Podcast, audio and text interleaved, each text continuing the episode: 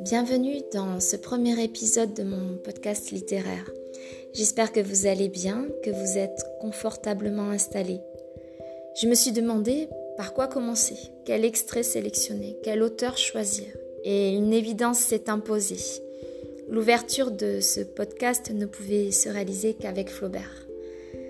Donc j'ai choisi de vous lire un extrait de l'éducation sentimentale, un extrait euh, des plus connus, celui de la rencontre amoureuse, et plus précisément un passage euh, durant lequel Frédéric aperçoit pour la première fois Madame Arnoux. J'espère que ce passage vous plaira. Ce fut comme une apparition. Elle était assise au milieu du banc, toute seule, ou du moins il ne distingua personne dans l'éblouissement que lui envoyèrent ses yeux.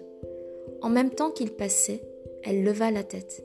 Il fléchit involontairement les épaules et, quand il se fut mis plus loin, du même côté, il la regarda.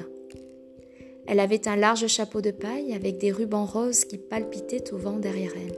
Ses bandeaux noirs, contournant la pointe de ses grands sourcils, descendaient très bas et semblaient presser amoureusement l'ovale de sa figure.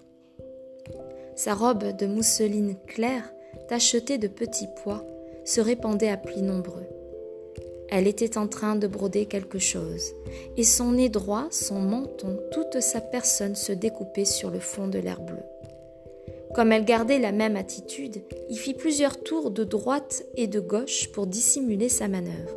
Puis il se planta tout près de son ombrelle, posé contre le banc, et il affectait d'observer une chaloupe sur la rivière.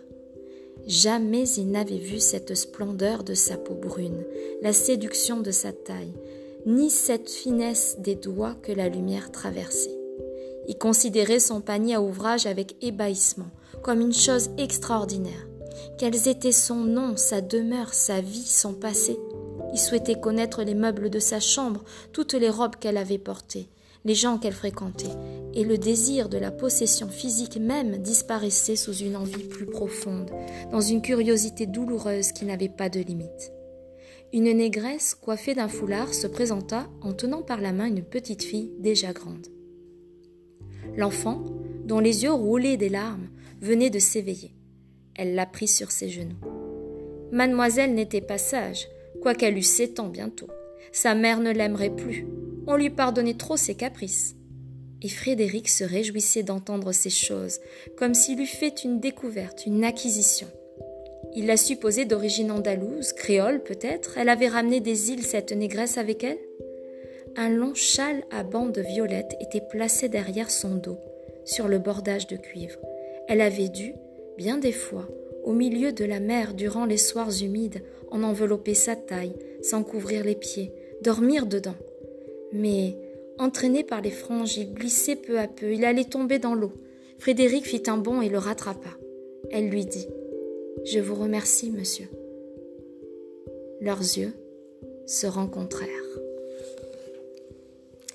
Voilà, donc je suis heureuse de pouvoir partager avec vous euh, ce texte. J'espère que cette lecture vous aura plu. Euh, je vous souhaite une belle soirée et de belles lectures.